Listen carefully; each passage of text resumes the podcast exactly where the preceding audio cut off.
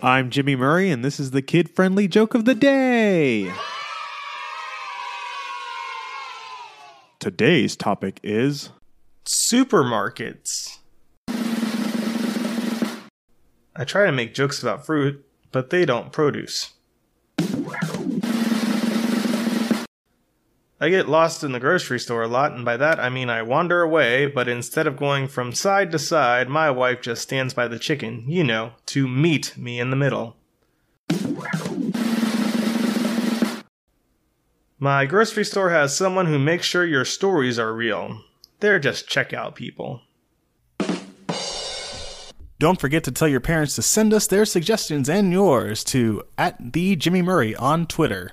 Thanks for listening to the show. Don't forget to listen to our other shows the Animal Fun Facts, Geography Fun Facts, and the Dinosaur Fun Facts. Music by Kevin MacLeod.